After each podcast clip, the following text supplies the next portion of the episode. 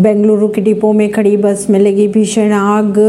बात करें अगर बेंगलुरु की, बेंगलुरु के वीरभद्र नगर में बस डिपो में खड़ी करीब 10 निजी बसों में भीषण आग लगने का वीडियो आ रहा है। सामने वीडियो में आग की लपटे और धुएँ के गुब्बारे उठते दिखाई दे रहे हैं। दमकल कर्मचारियों ने मौके पर पहुंचकर आग बुझाने का काम शुरू कर दिया है और आग का कारण अभी तक स्पष्ट नहीं हो पाया है। परवीनर सिंह, नई दिल्ली से।